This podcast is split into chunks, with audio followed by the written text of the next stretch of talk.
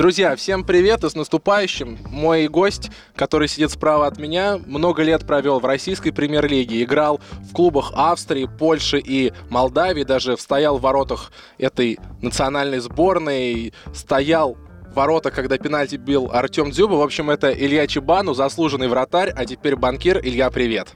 Да, привет, Женя, привет. Ну, ты сейчас сказал, стоял в воротах. Наверное, когда Дзюба бил, тогда стоял, потому что пропустил. Но так люди опытные говорят, правильно играл в воротах. Играл в воротах. Вот видите, сразу начали с опытных историй. Впереди Новый год. Я сразу тебя спрошу про баню, потому что футболисты, особенно перед праздниками, уже на каникулах постоянно показывают, как они ходят, как э, вскрывают раков, э, что-то наливают, все команды ходят. Ходили ли в баню вы? Ты играл играл в Мордовии, в Томи, в Рубине, в этих российских клубах. Как это было и вообще зачем футболистам баня? Э, Женя, здесь с тобой полностью соглашусь. Как бы как раз перед Новым годом э, баня – это отличный повод э, встретить и друзей, с кем играл вместе, встретить футболистов. Иногда это вот мы прям намеренно да, договариваемся. Иногда просто ты в декабре можешь прийти в какую-нибудь московскую баню или даже где-то в горах и встретить там футболиста, с кем играл или знаком. Но в наше время, именно когда я был профессиональным футболистом, то, наверное, так из э, всех такой самый ярый банщик э, был Юрий Павлович Семин. Как-то даже в Мордовии, в тех условиях, в которых мы там находились, все-таки инфраструктура перед чемпионатом мира э, только строилась. Вот он даже ну, умудрился найти одну шикарную баню, куда нас позвал как-то всей команды. И тоже так сделал акцент на то, что очень важно, чтобы парильщик хорошо отработал, и всех ребят как бы ну, так согрел, прогрел, и все, все, как сказать, э, болячки э, там остались. Вот, поэтому баня хорош, хороший вопрос, вопрос, во-первых, а во-вторых, это хороший повод и прямо очень хорошие воспоминания даже на, на этой неделе.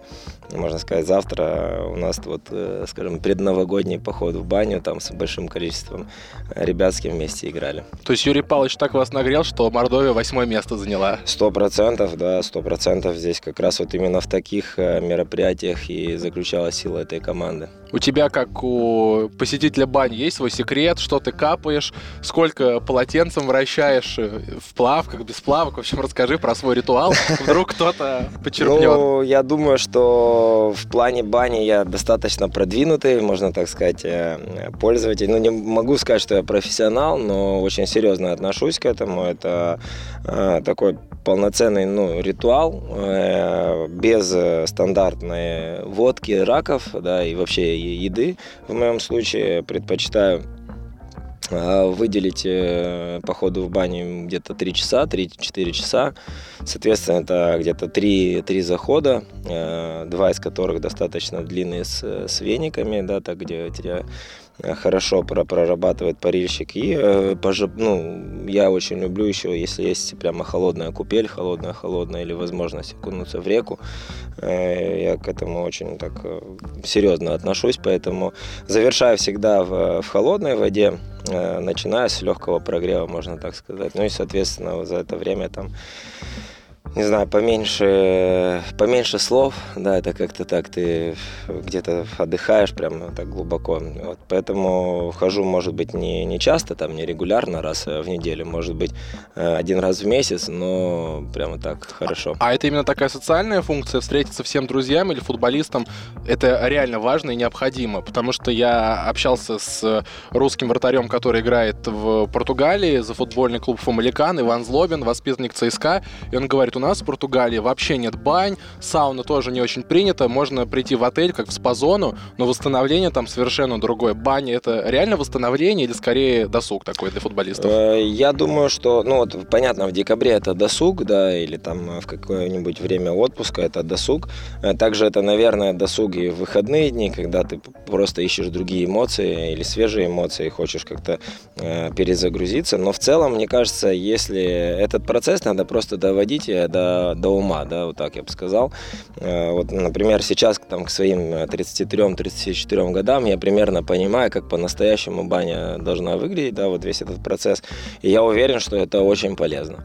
я вот уверен, тот формат примерно, к которому сейчас я пришел, это очень полезно для спортсменов. А капать что? Эвкалипт, Нет, ну, мяту? Ну, такие вещи уже опытные банщики знают, что не надо ничего на mm-hmm. камни капать, как бы там это во-первых, камни очень сильно разогреваются, там некоторые породы камней там до 500 э, градусов, соответственно, все вот эти масла, они потом ну, превращаются в такие канцерогены, да, ну это длинная история, поэтому капать ничего не нужно, нужно просто иметь хорошие веники, да, и там, я не знаю, кто приносит полынь, такие вещи, которые на пару дают как бы запах, аромат.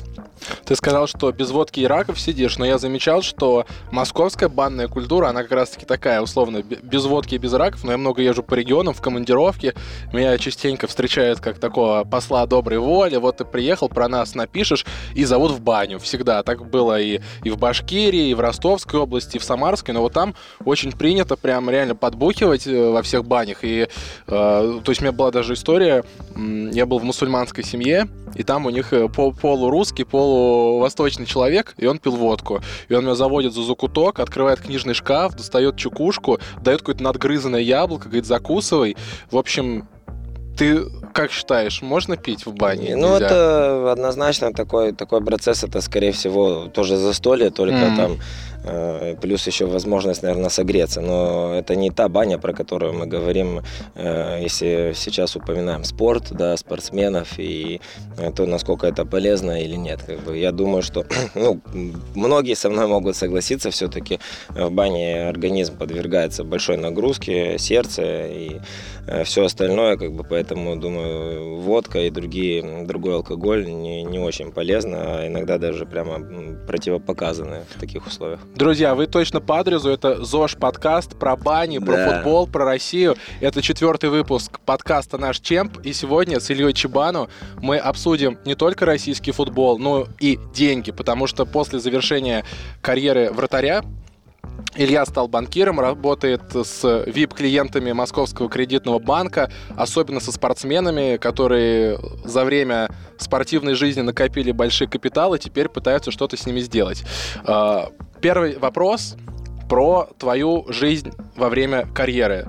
Ты поездил по Австрии, по Польше, по разным российским клубам, при этом все время ты судя по твоему интервью, занимался инвестициями с 17-18 лет. Что это такое? Объясни нашим слушателям, потому что вот что такое инвестиции сейчас, как понимает там, примерно усредненный слушатель, это приложение одного из банков, инвестиции, ты его установил, тебе э, какой-нибудь магазин бытовой техники подарил 001 акцию, ты радуешься этой тысячи рублей и всем рассказываешь. Как это было э, вот эти 10-15 лет назад, когда ты начинал инвестировать? Э, хороший вопрос и хороший пример, да, ты привел.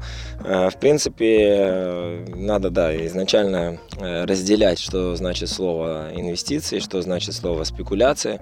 Сегодня люди, в принципе, жизнь стала настолько интенсивной, и люди ожидают часто очень быстрого результата.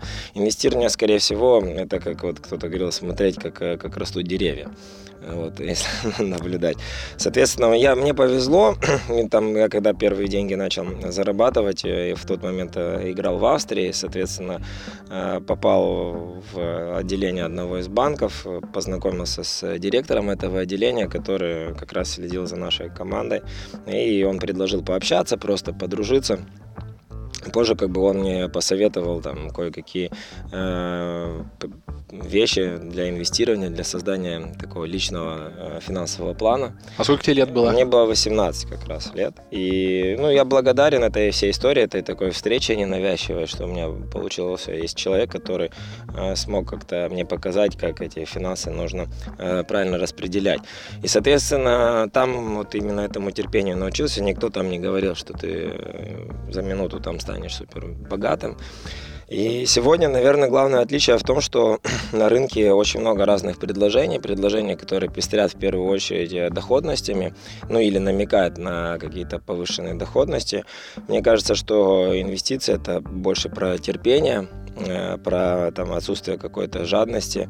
Это про то, что ты можешь э, четко сохранить свой капитал и именно в долгосрок его серьезно приумножить. При этом убрать разные риски, потому что инвестируя в ценные бумаги, ты в принципе можешь остаться в той же недвижимости, да, в разных видах, да, всех, всех секторах. Кто-то говорит, вот я не, не хочу инвестировать там только в ценные бумаги, там все, все яйца в одно место ставить. Это не так, потому что инвестируя в ценные бумаги, ты можешь инвестировать в те же строительные компании, да, если вы верите в недвижимость и так далее, и так далее. Это очень такая дивер... возможность э, очень легко диверсифицировать свой э, портфель.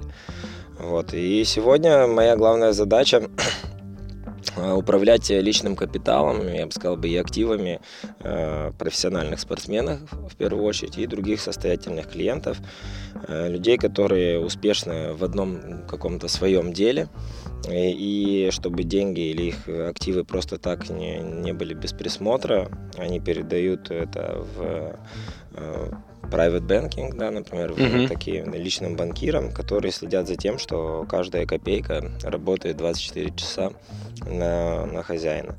Вот. И такой подход, он, в принципе, у нас в стране а, только развивается, а если брать Европу, старые страны, а, старый мир, то там, конечно, большие семьи или такие серьезные семьи всегда работают с одним или несколькими личными банкирами, которые следят за тем, чтобы капитал сохранялся и приумножался. При этом я понимаю, что инвестиции — это довольно увлекательная история, потому что я разговаривал со многими футболистами. Например, недавно на чемпионате выходило мое интервью с Максимом Кануником, который сейчас, кстати, в «Крыльях Советов», и он говорит, я 4 часа каждый день провожу в телеграм-каналах, смотрю, что растет, что падает, э, покупаю те или иные акции. Вот, например, ему понравился какой-то ритейлер детской одежды, и он вложил там небольшую сумму, и ему было просто интересно интересно, как будет скакать.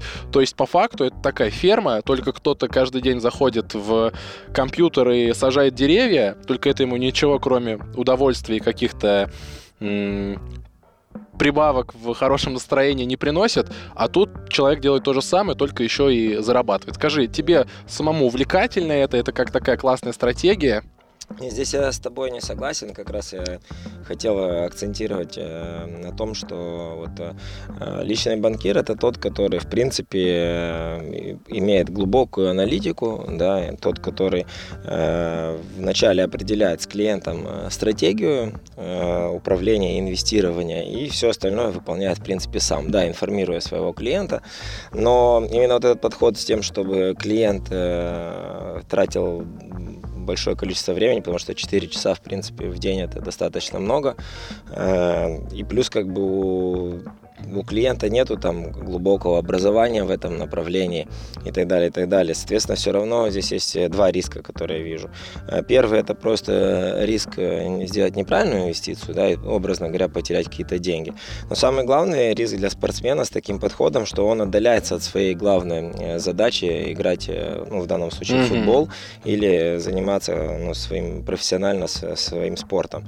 Вот именно те люди, которые, говорю, э, уже эту поняли, да, чуть смысл этой жизни, которые, те, которые понимают, что, например, э, самое важное для меня это моя профессия в моменте, да, и ей я должен посвящать там 28 часов из 24, вот те как раз люди обращаются к таким, как я, да, к личным банкирам, и они понимают четко, что им не нужно там вникать во все тонкости разных там компаний, да, там развития финансовых рынков и так далее. Они передают это профессионалам, а сами занимаются профессионально своим делом. Вот скажем, вот здесь самое главное отличие э, между нами и Европой или Америкой, там, где это уже так, ну, можно сказать, устаканился этот подход, и каждый там спортсмен э, с 16-17 лет э, знакомится с финансовым консультантом, да, или имеет своего финансового консультанта, и задача этого финансового консультанта выстроить правильно финансовый план. А кто ему дает его клуб или родители как-то находят? Сейчас э, вот э, работая с, не, с несколькими ребятами, кто играл э, в НХЛ, с иностранными хоккеистами, кто сейчас у нас играет в, в КХЛ. Я как раз эти вопросы им задавал, как это устроено у них, как вообще это доходит до того, что у каждого, в принципе, спортсмена есть свой э, финансовый консультант. Они говорят, что чаще всего э, этот финансовый консультант работает с э, агентом, mm. да, с группой, с, с компанией. Да. Получается, этот финансовый консультант также ведет дела э, компании агента и, соответственно, как бы помогает спортсменам. Я знаю, что имена своих клиентов ты не можешь разглашать. Просто расскажи, сколько человек ты ведешь, просто физически 5-10, из каких они видов спорта? Нет, ну, здесь э, мы как сотрудники банка эту информацию не можем предоставлять. В целом я работаю со, со спортсменами. Могу сказать так, что в моей книжке есть и футболисты, и хоккеисты, которые выступают э, в чемпионате России, в КХЛ. Э, также многие из них это именитые чемпионы mm-hmm. мира, и олимпийские чемпионы, и чемпионы России в том числе. И сколько их человек? Ну, у нас э, э, банк э, шестой в стране, соответственно, в целом у нас очень большой объем клиентов, а конкретно моих, ну, я думаю, не нужно сейчас упоминать. Окей, ну и к тому, что нет такого, что тебе каждую секунду приходит сообщение, у тебя вообще жизнь вне клиентов получается вести Жень, ну сейчас я нахожусь в стадии, что в принципе развиваю новое направление на, данном, на рынке. Я получил э, предложение от э, акционеров э, МКБ и от своего начальства принял вызов mm-hmm. да, выйти на рынок и постараться дать такой индивидуальный продукт, можно так сказать, да, для именно спортсменов, для людей, которые вроде бы состоятельные, много зарабатывают, но в отличие от топ-менеджеров каких-то нефтяных или газовых компаний, их э, век, э, ну, он ограничен, да, как бы дай бог, чтобы они дольше зарабатывали mm-hmm. и играли, но, к сожалению, там дольше 40, наверное, мало кому э, удается играть на высоком уровне, соответственно, получать высокий доход. Вот, поэтому, в принципе, это определенный вызов для меня.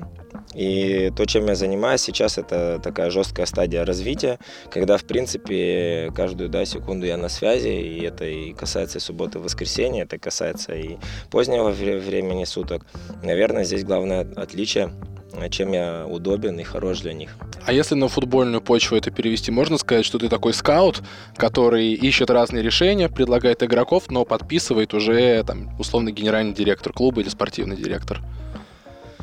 Ну, не прямо так, но есть определенная схожесть, да, как бы то, то чем я занимаюсь. Наверное, это, в принципе, больше э, такая функция спортивного директора в клубе. Uh-huh. Тот, который имеет определенных э, игроков, да, имеет определенный потенциал в своих руках и, соответственно, ведет этот, скажем, этого игрока по жизни, э, решая задачи и клуба, и в том числе и задачи uh-huh. игрока, да, вырабатывать, ну, говорю, больше это стратегическая моя задача, а уже как будет э, использовать или как конкретно будет тренировать этого игрока, это определяет тренер на, на поле, да, в uh-huh. тренировочном процессе, соответственно, это, наверное, эти управляющие аналитики, которые руководят его портфелем. Если твои клиенты это игроки, в том числе РПЛ, как часто ты бываешь на матчах, э, нужно ли вообще их посещать и какая у тебя цель поход на матч РПЛ, помимо того, что футбол посмотреть?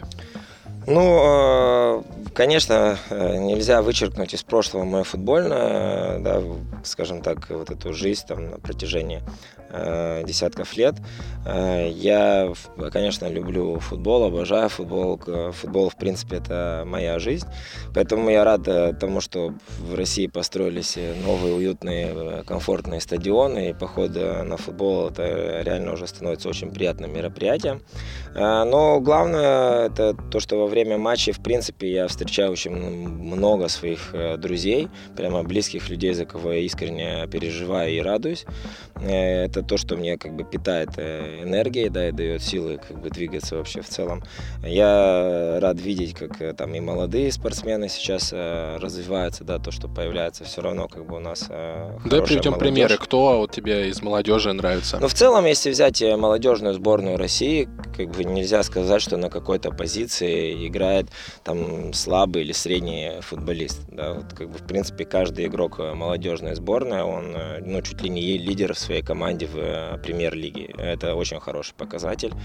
И теперь я могу сказать, что в 2021 году я точно болею очень сильно за, за молодежку на Евро. Я считаю, что было бы хорошо их увидеть прямо в финальной игре.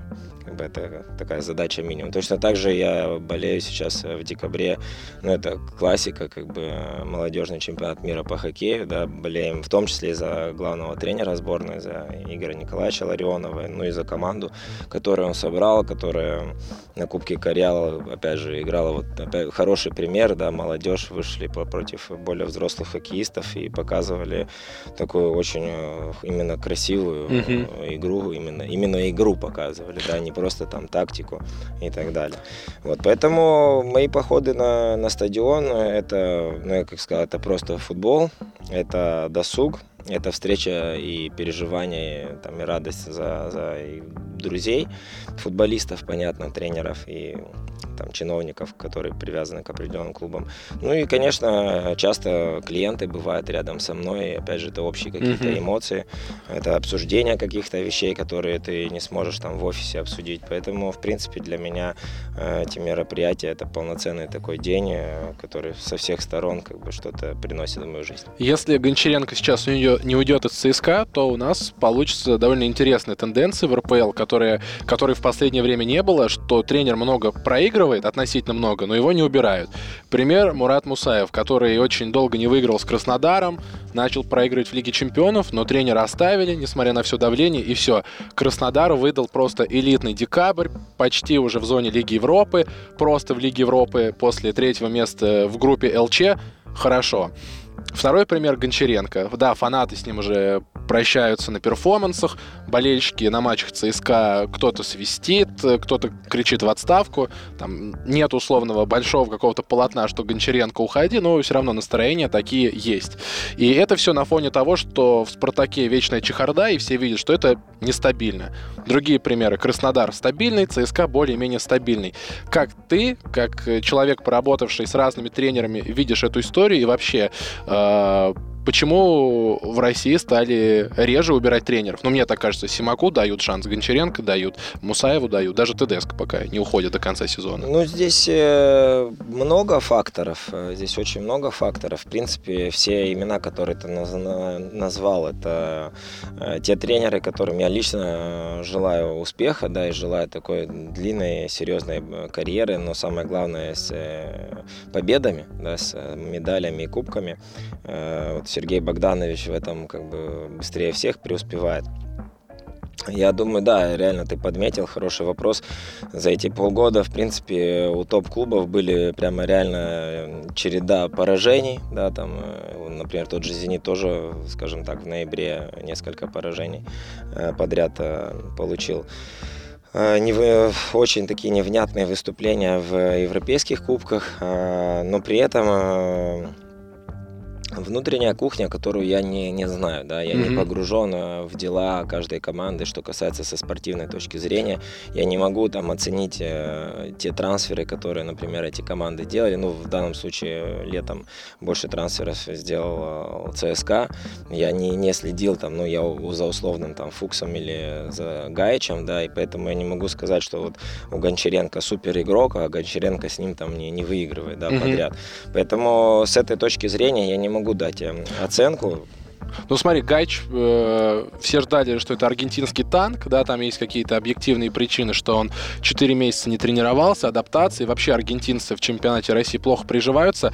Э, у тебя в карьере были такие примеры, когда ты видел, что приезжал игрок с именем, которого ждут, но он вообще ничего не показывал, вообще ничего. Ну, типа как Карлос Эдуардо в Рубине, сначала ничего, а потом более-менее. Или как Витинью приехал в ЦСКА, тоже ни о чем, а потом важные голы забивал в Еврокубках и Спартаку. Ты такое видел, и именно не в плане того, что мы там ничего не советуем тренерам, а вот такие примеры, когда надо было подождать, а потом он выстрелил. Или наоборот вообще, сливался и до свидания. Ну, давай так, по порядку, у тебя такой широкий вопрос. Э, если брать э, время, когда я был профессиональным mm-hmm. футболистом, то я очень сильно следил за футболом, и опять же у меня была там своя личная глубокая экспертиза, и как раз я следил за немецким чемпионатом, но это исторически, потому что в Австрии транслируется много немецкого чемпионата и так далее. Позже уже переехав и в Польшу, и дальше в Россию, понятно, я серьезно следил за, за, за немцами. Ну и плюс там еще Ливеркан играл. Ну, вратари сильные всегда были э, в Германии. Так вот, э, конкретно Эдуарда я смотрел, он ну, реально вот те, те нарезки, которые я видел, то он участвовал, наверное, в 90-95% э, забитых голов Хофенхайма, да, в той или иной, или отдавал, или там э, просто разгонял атаку, или завершал эту атаку. Ну, реально был фантастический игрок. Э, приехал в Рубин, я думаю, просто сам факт его приезда вот в этот холодную Казань, он, кажется, зимой перешел, а не летом. Наверное, вот это сильно попутал. Он просто не знал, что ожидать, и он попал вот в ту историю, когда Э, тяжело было именно адаптироваться, при этом э, позже выявилось, что у него еще там серьезная травма. Поэтому здесь э, однозначно футболист был мирового уровня. Mm-hmm да, здесь никакого вопроса по тому, что это как бы слабый футболист и не было, да. А вот э, то, что сейчас как бы приезжает там в Россию, я просто из-за того, что не слежу так глубоко, ну, окей, а в твоей карьере, сказать, когда ты сильные, был как... внутри клубов, да. когда приезжали и вообще ничего не могли показать, то есть ты говоришь, что если, ну, странно, да, если человек у себя в Аргентине забивает голы и на него уже начинают молиться болельщики, а сюда он приезжает, то это прям реально комплекс факторов. Погода, настроение, да, родственники. это сто процентов. Здесь, здесь э, Россия это сложная страна в целом, да, угу. как бы э, даже для стран, которые рядом живут, там, тем же молдаванам, вот нам, я помню, насколько мне было тяжело, э, приехав даже в роли там чемпиона Польши, там, поиграв э, в ком- ну, за команду, которая в Лиге чемпионов участвовала, и которая Барселону также обыгрывала. Я приехал в Рубин, и мне было ну, первые 6-7 месяцев очень сложно перестроиться, вот прямо очень сложно. Я, я благодарен за такое испытание, за такой опыт, который у меня был. Я считаю, что это мне очень сильно помогло пересмотреть там свои отношения, как бы и определенные э, требования к себе поменять, да, поэтому здесь объективно не так легко иностранцам как бы вливаться, да. С другой стороны, буквально сейчас после игры э, «Зенит-Спартак» разговаривал с Дэйном Ловреном э, в лег, в такой в простой форме вообще про, про то, как выглядит чемпионат здесь, как там, и игрок говорит, что я объективно понимал, что уже не э, могу играть там по 90 минут на уровне Ливерпуля в каждом матче но при этом я понимаю четко, что в России мне не так сложно как бы играется, да. Соответственно, как бы я не выхожу там на самый за предел своих возможностей. Mm-hmm. И вот здесь тоже это вторая сторона медали, да. Я вам рассказывал до этого, что в России сложно играть. Вот Дэйну, например, э, не так сложно, да. Но опять же, он играет с лучшими русскими игроками в команде, он играет с лучшими иностранцами чемпионата в команде, поэтому, может быть, они настолько сильные, поэтому он не ощущает как бы, да, этой сложности российского футбола. А может быть такое, что человек не ощущает сложности, снижает к себе требования и сдувается? Потому что по многим легионерам болельщики делали такой срез, что Магиди приехал, деградировал. Бразильцы ЦСКА поферили, тоже какая-то деградация начала. Ну, даже про Кевина Курани то же самое можно сказать. Как ты считаешь, э, в чемпионате... Ну, ты же тоже относительно легионер для нашего чемпионата. Почему э, легионеры деградируют? Было ли так раньше? Продолжается ли сейчас такое? Во-первых, нужно отдать э, должное, потому что в Россию, в принципе, приехали сейчас и тот же Иванович, чемпион, ну, победитель Лиги чемпионов, да, и сейчас Дэн Леврен, Ловрен тоже, кто выиграл Лигу чемпионов, там летом приезжал или год назад приезжал Э, э, Рами Адиль, да, кто чемпион, чемпион мира, один из трех, кто играл. Поэтому, в принципе, надо им тоже отдать должное, что они нашли в себе там мотивацию приехать в Россию э, после таких больших побед. И, в принципе, они профессионально все относятся к своей работе. Я думаю, здесь вопрос, опять же, если искренним быть, то надо в комплексе отвечать. Виноваты не только игроки, хотя я лично к себе всегда имел претензии. Ну да. давай, какие у тебя были претензии к себе? Ну, я говорю, иногда ты неправильно оцениваешь свои силы, неправильно оцениваешь э, свой уровень и, соответственно, уровень требований. Вот, например, соперника и так далее, да, и того же главного тренера своей команды. Вот, поэтому я благодарен, что были такие отрезки, когда, э, скажем так, не то что судьба, но жизнь заставила по-другому смотреть, и сегодня мне намного легче с таким подходом, когда я считаю, что все зависит от, от меня, да, и претензий. Mm-hmm. Но если говорить глобально, то мне кажется, просто в России на данный момент э, отсутствует институт э, спортивного менеджмента, да, вот именно спор- хороших спортивных директоров у нас очень мало. Мое видение, кто такой спортивный директор, это не, не, не человек, который просто там выбирает там игроков, да, это не скаут. Это человек, который, в принципе, создает определенную спортивную культуру внутри клуба.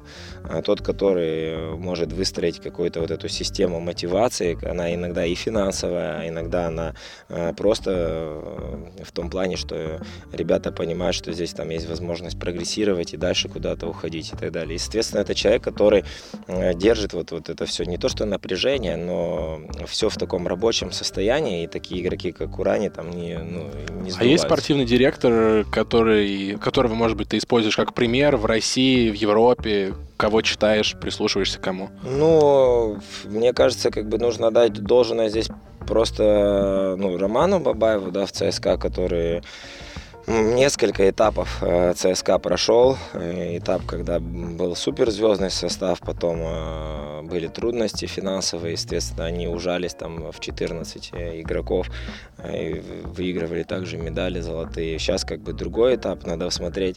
Но я думаю, Шамиль Газизов, он не как спортивный директор, но в целом как спортивный функционер как бы себя уже проявил достаточно серьезно в Уфе и в том же «Спартаке» оставил клуб, который был на первом месте. Я думаю, ну, Сергей Богданович в какой-то степени исполняет эту роль, будучи главным тренером. Mm-hmm. Все равно он нашел, пришел в э, такой разобранный «Зенит» и сумел в короткие сроки э, всех, как сказать, объединить, э, какие-то внутренние правила выстроить, да, как бы, и команда там выиграла два чемпионства. Ну, непопулярное мнение, что у Симака все получилось. Если посмотришь комментарии, например, на чемпионате, там чаще пишут, что Сима как раз ключик этот не нашел, что он не такой классный мотиватор и скорее... Ну, почему? Как бы здесь у, у, у тренера после прихода два чемпионских титула, угу. один кубок, да, кажется, так, ну, в общем, два чемпионских да, титула. Ну, кубок точно. И, а, ну да, кубок, когда конечно, они выиграли да. в Екатеринбурге сейчас. Соответственно, там э, суперкубок тоже они выиграли, а первый проиграли угу. Локомотиву. Соответственно, я здесь как бы не согласен. И здесь, ну, еще раз, э, мы же не, ну, я не тот человек, который вправе там глубоко давать оценку такую профессиональную. Mm-hmm. Еще раз, только потому, что меня нету внутри этого процесса. Если бы я был бы внутри этого процесса, я мог тогда э, реально вот подписаться под каждое свое слово. Смотри, ты был внутри процесса в английском клубе Флитвуд, был такой в твоей карьере? Да. Это команда третьего английского дивизиона, где Илья уже заканчивал карьеру, и тогда, когда ты жил в Англии, ты как раз-таки начал общаться общаться с бизнесменами, как я понимаю, это тоже на тебя повлияло. Но сначала у меня футбольные вопросы. Ты в одном из интервью рассказывал, что тебе было тяжело в Англии в плане культурном, что игроки все держатся на расстоянии, даже не здоровались, а ты приехал из России, где все здорово, брат. Это было тяжело? Да, да, это тяжело. Ну, опять же, что значит тяжело? Там, ну, на меня не положили 100 килограмм и сказали, неси. Я просто к тому, что э, уже, там, опять же, тогда мне был 31 год, и ты сформировался уже как человек, человек, я ожидаю что-то от этой жизни. И каждый из нас э, в этом возрасте уже э, сам готов выбирать, поедет он на отдых, ну, образно говоря, в снег или, или в лето, да, как бы, если ты любишь лето, то, ну, находясь в снегу или в зиме, тебе не сильно понравится.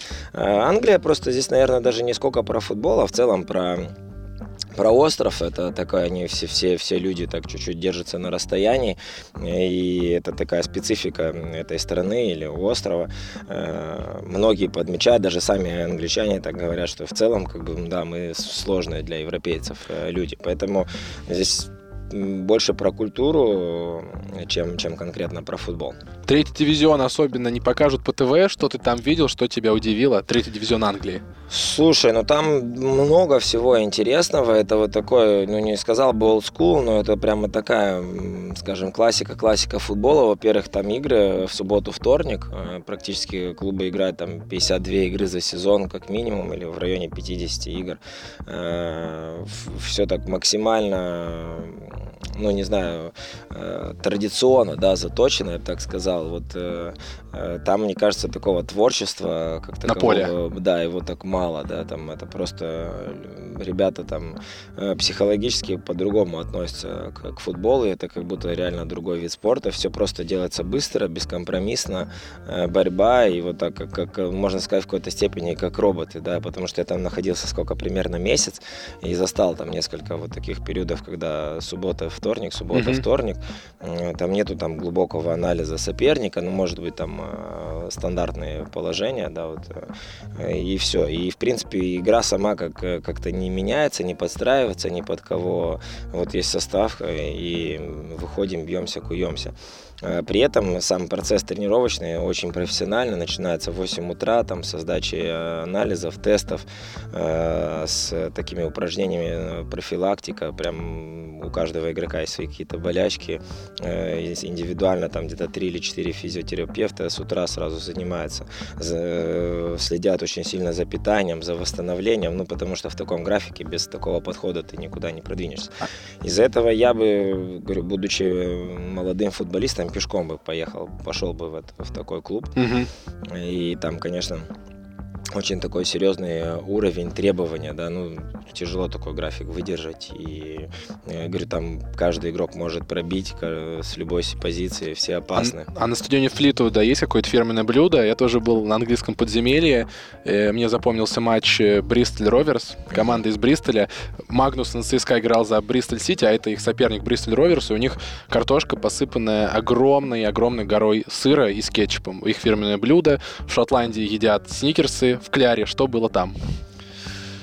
Вот сложно вспомнить. Ну, фиш чипс ел там? Э, но там э, сто процентов, да, была кухня, и вот, э, ну, очень популярны в Англии вот эти все, скажем, такие при стадионе бары, которые относятся к клубу, там, скажем, клубный бар или клубный ресторан. Там было много людей, при том, что ком- команда не самая там историческая, можно так сказать, все равно в день игры полная трибуны, там, правда, небольшой стадион, но все равно очень круто. Про еду конкретно вот сейчас не могу вспомнить. Окей. Как бы, но... Ну, в общем, друзья, если вы не знаете, за кого начать болеть в Англии, все, знаешь, сейчас модно болеть не за Манчестер Юнайтед, за Ливерпуль, а начать карьеру э, в футбольном менеджере за какой-то клуб. В общем, Флит, вот Илья Чебанов, мне кажется, вам рекомендует на... да, я начать могу за них отметить, карьеру. Что, что у них э, чермен, да, хозяин клуба, э, серьезный бизнесмен. Мне кажется, его главный бизнес это как раз газ, как и в России. Но он построил, во-первых, э, очень грамотно новый тренировочный центр, да, который э, построен не только для а, первой команды, но и также для молодежи.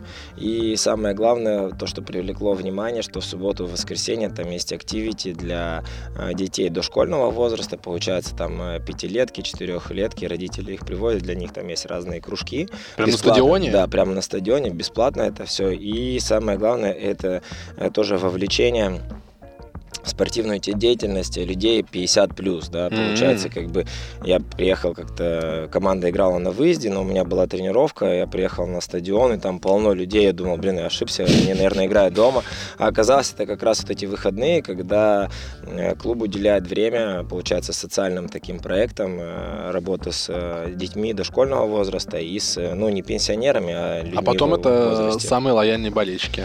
Однозначно, ну и, и самое главное, это здоровые просто люди в городе, да? Ну да. А ты, когда играл в Саранске, в Мордовии, ты наверняка слышал болельщика Витька. Да, Великая конечно. Мордовия. В Англии было что-то такое? Нет, не могу вспомнить. Ну, говорю, там я был занят своими задачами. Больше это была такая в тот момент, э, насколько помню, это борьба э, и старание найти какое-то правильное решение относительно себя, относительно своей карьеры. Вот э, я больше этим был занят. И я жил в Блэкпуле, мне дом дали в Блэкпуле, соответственно, до самого Флитвуда это примерно 20 минут, поэтому я так прямо и с самим Флитвудом не, mm. не познакомился как-то. Но это, говорю, это такое маленькое, можно сказать, село. Вот, Но самое главное, я говорю, даже директор клуба, э, спортивный директор, между прочим, это Гретер Стайнсон был, это исландец, который как раз, как и я, заканчивали э, институт Йохана Кройфа в э, Барселоне. В Барселоне, да, и он играл и за сборную Исландии, и как раз и был в этой звездной сборной Исландии, а частично, да. А генеральный директор клуба э, Стив Кройфорд, он входит тоже в FA, в наблюдательный совет, так мне что очень поразило, он заехал за мной как-то и говорит, поехали, э, я тебе покажу, где учится мой сын. Соответственно, я попал в школу вот как э, в Гарри Поттере, примерно такого формата, на берегу Э, э, море, получается, там э, между Блэквиллом и Флитвудом, да, там дюны эти, там ветер, понятно, холодно, uh-huh. и вот такое старое здание, и прямо меня провели по столовой, вот прямо очень похоже, как у Гарри Поттера. Вот, так. И, соответственно, объяснили, что вот эти все колледжи, там большой упор на спорт есть, регби, там, ну и другие виды спорта, каждый из учеников там серьезное время уделяет и прямо сдает норматив мотивы. Вот его сын э, был бегуном, бегал 400 метров, как бы это такая серьезная дистанция. И э, как бы сын так с большим уважением тоже ко мне отнесся, то, что игрок сборной и так далее, что в Флитфуде ну, такого уровня там игроков э, не было и так далее. Но реально так спорт все-таки, он у них в крови, в культуре, поэтому когда мы начинаем анализировать, какие у нас проблемы, и там ищем, ну я образно говорю, виноваты тренера А или тренера Б или тренера С, однозначно не в этом вся проблема. Проблема как бы в целом как бы культура отношения mm-hmm. к спорту в стране. Для наших слушателей Илья не просто так пришел к банковскому делу, все-таки между футболом и уже основной работой было образование. Ты сам сказал, что учился в институте Кройфа. Расскажи, что это такое? Нужно ли было летать в Барселону, либо ты просто дома за айпадом занимался? Ну, все началось э, с более такой, э, скажем, fancy, гламурной истории, связанной с э, курсами УЕФА. Э, которые УЕФА э, сейчас э, некоторыми федерациями руководят бывшие футболисты. Ну, типа Давора Шукера, там тот же мой отец был бывшим футболистом. Это люди, которые закончили играть в футбол на профессиональном уровне, и не все из них получили именно образование в области менеджмента, да, в области управления, но при этом стали большими управленцами. Соответственно, УЕФА решила помочь таким Э, бывшим футболистом, а ныне там деятелем э, с образованием и вместе с некоторыми европейскими институтами сделали программу, да, называлась нам э, Masters for International Players. То да, есть это... по спортивному менеджменту? Да, по спортивному менеджменту. И, соответственно, там группа из 20 человек, они ее набирали со всего, всех топов, и там условия были какие, какое-то количество игр в Еврокубках или за национальную сборную. Кто с тобой был в группе? А, нет, я говорю, и вот это предложение пришло а. и Федерацию футбола Молдавии. И мы тогда улетали, как сейчас помню, на игру против э, Подгорицы, э, против э, Черногория. Черногория в Подгорицу, да, и э, из Федерации, ну, в самолете ко мне человек из Федерации обратился и говорит, Илюха, вот ты там знаешь язык хорошо, вот неинтересно тебе было бы э, получить такое образование, к нам запрос пришел, кого бы мы могли выдвинуть, предложить и так далее.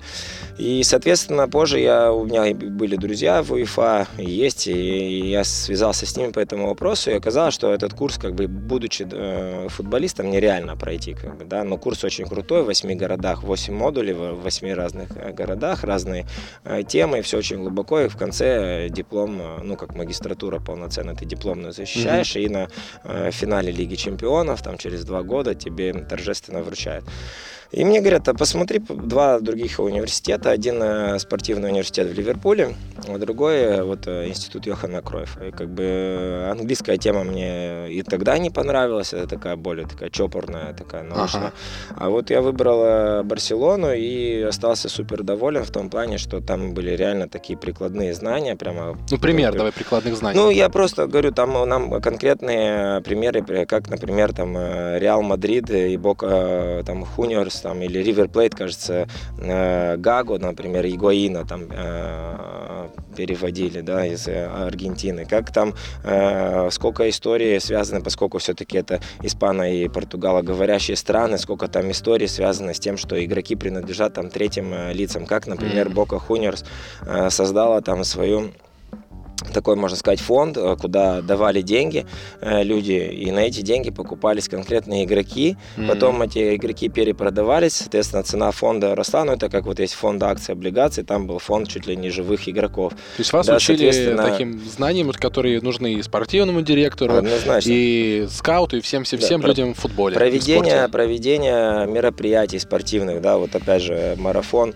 э, в Барселоне, там как проводится, там как, как это все растет идет конкретно вот э, и прямо смысл какой был, что в этой образовательной э, всей истории были конкретные примеры, конкретные mm. люди, которые там объясняют, почему они такие решения принимали. И самое главное, что была возможность с этими людьми даже связаться, да, там мы какой-то вопрос обсуждали, и один из учителей говорит, хотите, мы сделаем там э, конференц-колл с эм, с спортивным директором Валенсии, да, как сейчас помню. Ну, как бы это, я думаю, это сегодня как бы не супер доступно для учеников там э, других э, вузов, да. Также э, очень много, поскольку Испания очень развита спортивно, да, там много было примеров из гандбола, которые мы вообще не mm-hmm. знаем, да, были примеры из баскетбола, да, вот создание этой Turkish Airlines лиги, да, как бы и так далее, и так далее. Поэтому э, я, я лично был доволен и написал дипломную работу, магистр исследовательскую работу на тему развития детско-юношеского футбола в Молдавии на государственном уровне, потому что я считаю, что в наших странах нужно следовать примеру той же Германии, Австрии и Швейцарии, которые этот вопрос подняли на государственный уровень, а не оставили на плечах там э, только клубов. Да. Ты учился на английском языке? Да, это ну, вся, вся магистратура, в принципе, во всех больших вузах, она на английском И ты языке. приезжал в Барсу? Да, там было несколько модулей, но в целом это все дистанционно. Это тогда появилась платформа Hangouts, э, соответственно, Mm-hmm. Опять же, супер крутая платформа, много правильных материалов, все удобно подано. Вот она перед награждением, перед, перед вообще, в принципе, перед защитой диплома, э, к сожалению, скончался Йохан Кройф mm-hmm. из-за рака. Это был март, конец марта. А награждение, у меня защита была в апреле или в мае, а награждение было как раз после игр сборных э, в июне. Вот, и, к сожалению, уже не, не получилось получить э, диплом из рук э, Йохана Кройфа, и я не полетел на, на награждение из-за игры за сборную, там уже остались, mm-hmm. тогда с Грузией играли дома, я помню. Э, во многом благодаря этому диплому ты сейчас уверенно так себя чувствуешь на новой работе, правильно? Конечно, ну, в целом у меня, кроме этого диплома, и другое, другое образование есть, есть личный опыт какой-то, и говорю, ко всему этому я отношусь там с большим, с большим расстоянием, я понимаю, что ежедневно есть чему учиться, я понимаю, что, э, опять же, ежедневно нам посылают разные испытания и благословения, можно так сказать, которые надо как отрабатывать. Mm-hmm. И вот, ну, мой принцип, например, там, в отсутствии определенного там, высокого таланта, э, в том числе и научного и так далее, как бы это такое серьезное отношение к делу. Это а что тебе быть. нравится в твоей работе? Нравится, что ты все равно в спорте, потому что со спортсменами. Это... Нравится пиджак носить, часы. Что в этом твоем ну, новом э, поприще я лучшее? В, в новой работе привык э, ко всему, и к э, завязыванию галстуков, и к пиджакам и рубашкам, кроме э, красивых э, туфель, да, как бы вот э, туфли все-таки, э, ну, видно, футбольное прошлое дает себе знать, э, это достаточно такой э, неприятный процесс носить э, целый день э, туфли, хотя сейчас я говорю намного проще. А ты в макасинах сегодня? Ну, да, чтобы как бы... Кстати, в Испании такие очень любят. Да. И, но в целом, э, нет, однозначно я пришел э, развивать э, определенный продукт на рынке. Это определенный вызов. Я там считаю молодой специалист с, в очень хорошей команде управленцев. Угу. Имею очень серьезные возможности, можно так сказать, в платформу группы чтобы, э, вот главная моя цель, это обеспечить благосостояние э, спортсменов после их карьеры. Давай закончим выпуск красиво и мечтательно ты любишь серфинг, точнее уважаешь да. серфинг, даже гоняешь на нем с Дмитрием Сычевым. Расскажи, как это вдруг кто-то сейчас вдохновится и тоже поедет с Дмитрием Сычевым кататься на серфинге? Ну, сейчас Дмитрий Сычев э, разорвал свой инстаграм э, и выступлениями на ледниковом э, периоде. И большой ему респект, большой привет. И, ну, вообще просто аплодисменты стоя, можно так сказать. Вот пускай, может, услышит. Все, кто смотрели, прямо не ожидали, во-первых, то, что он умеет хорошо хорошо кататься на коньках, все знали. То, что он из Омска. Да, но вот эта вся, как сказать, артистичность, да, которую он проявил на, на этом э, проекте, это просто снимаю шляпу, низкий поклон им.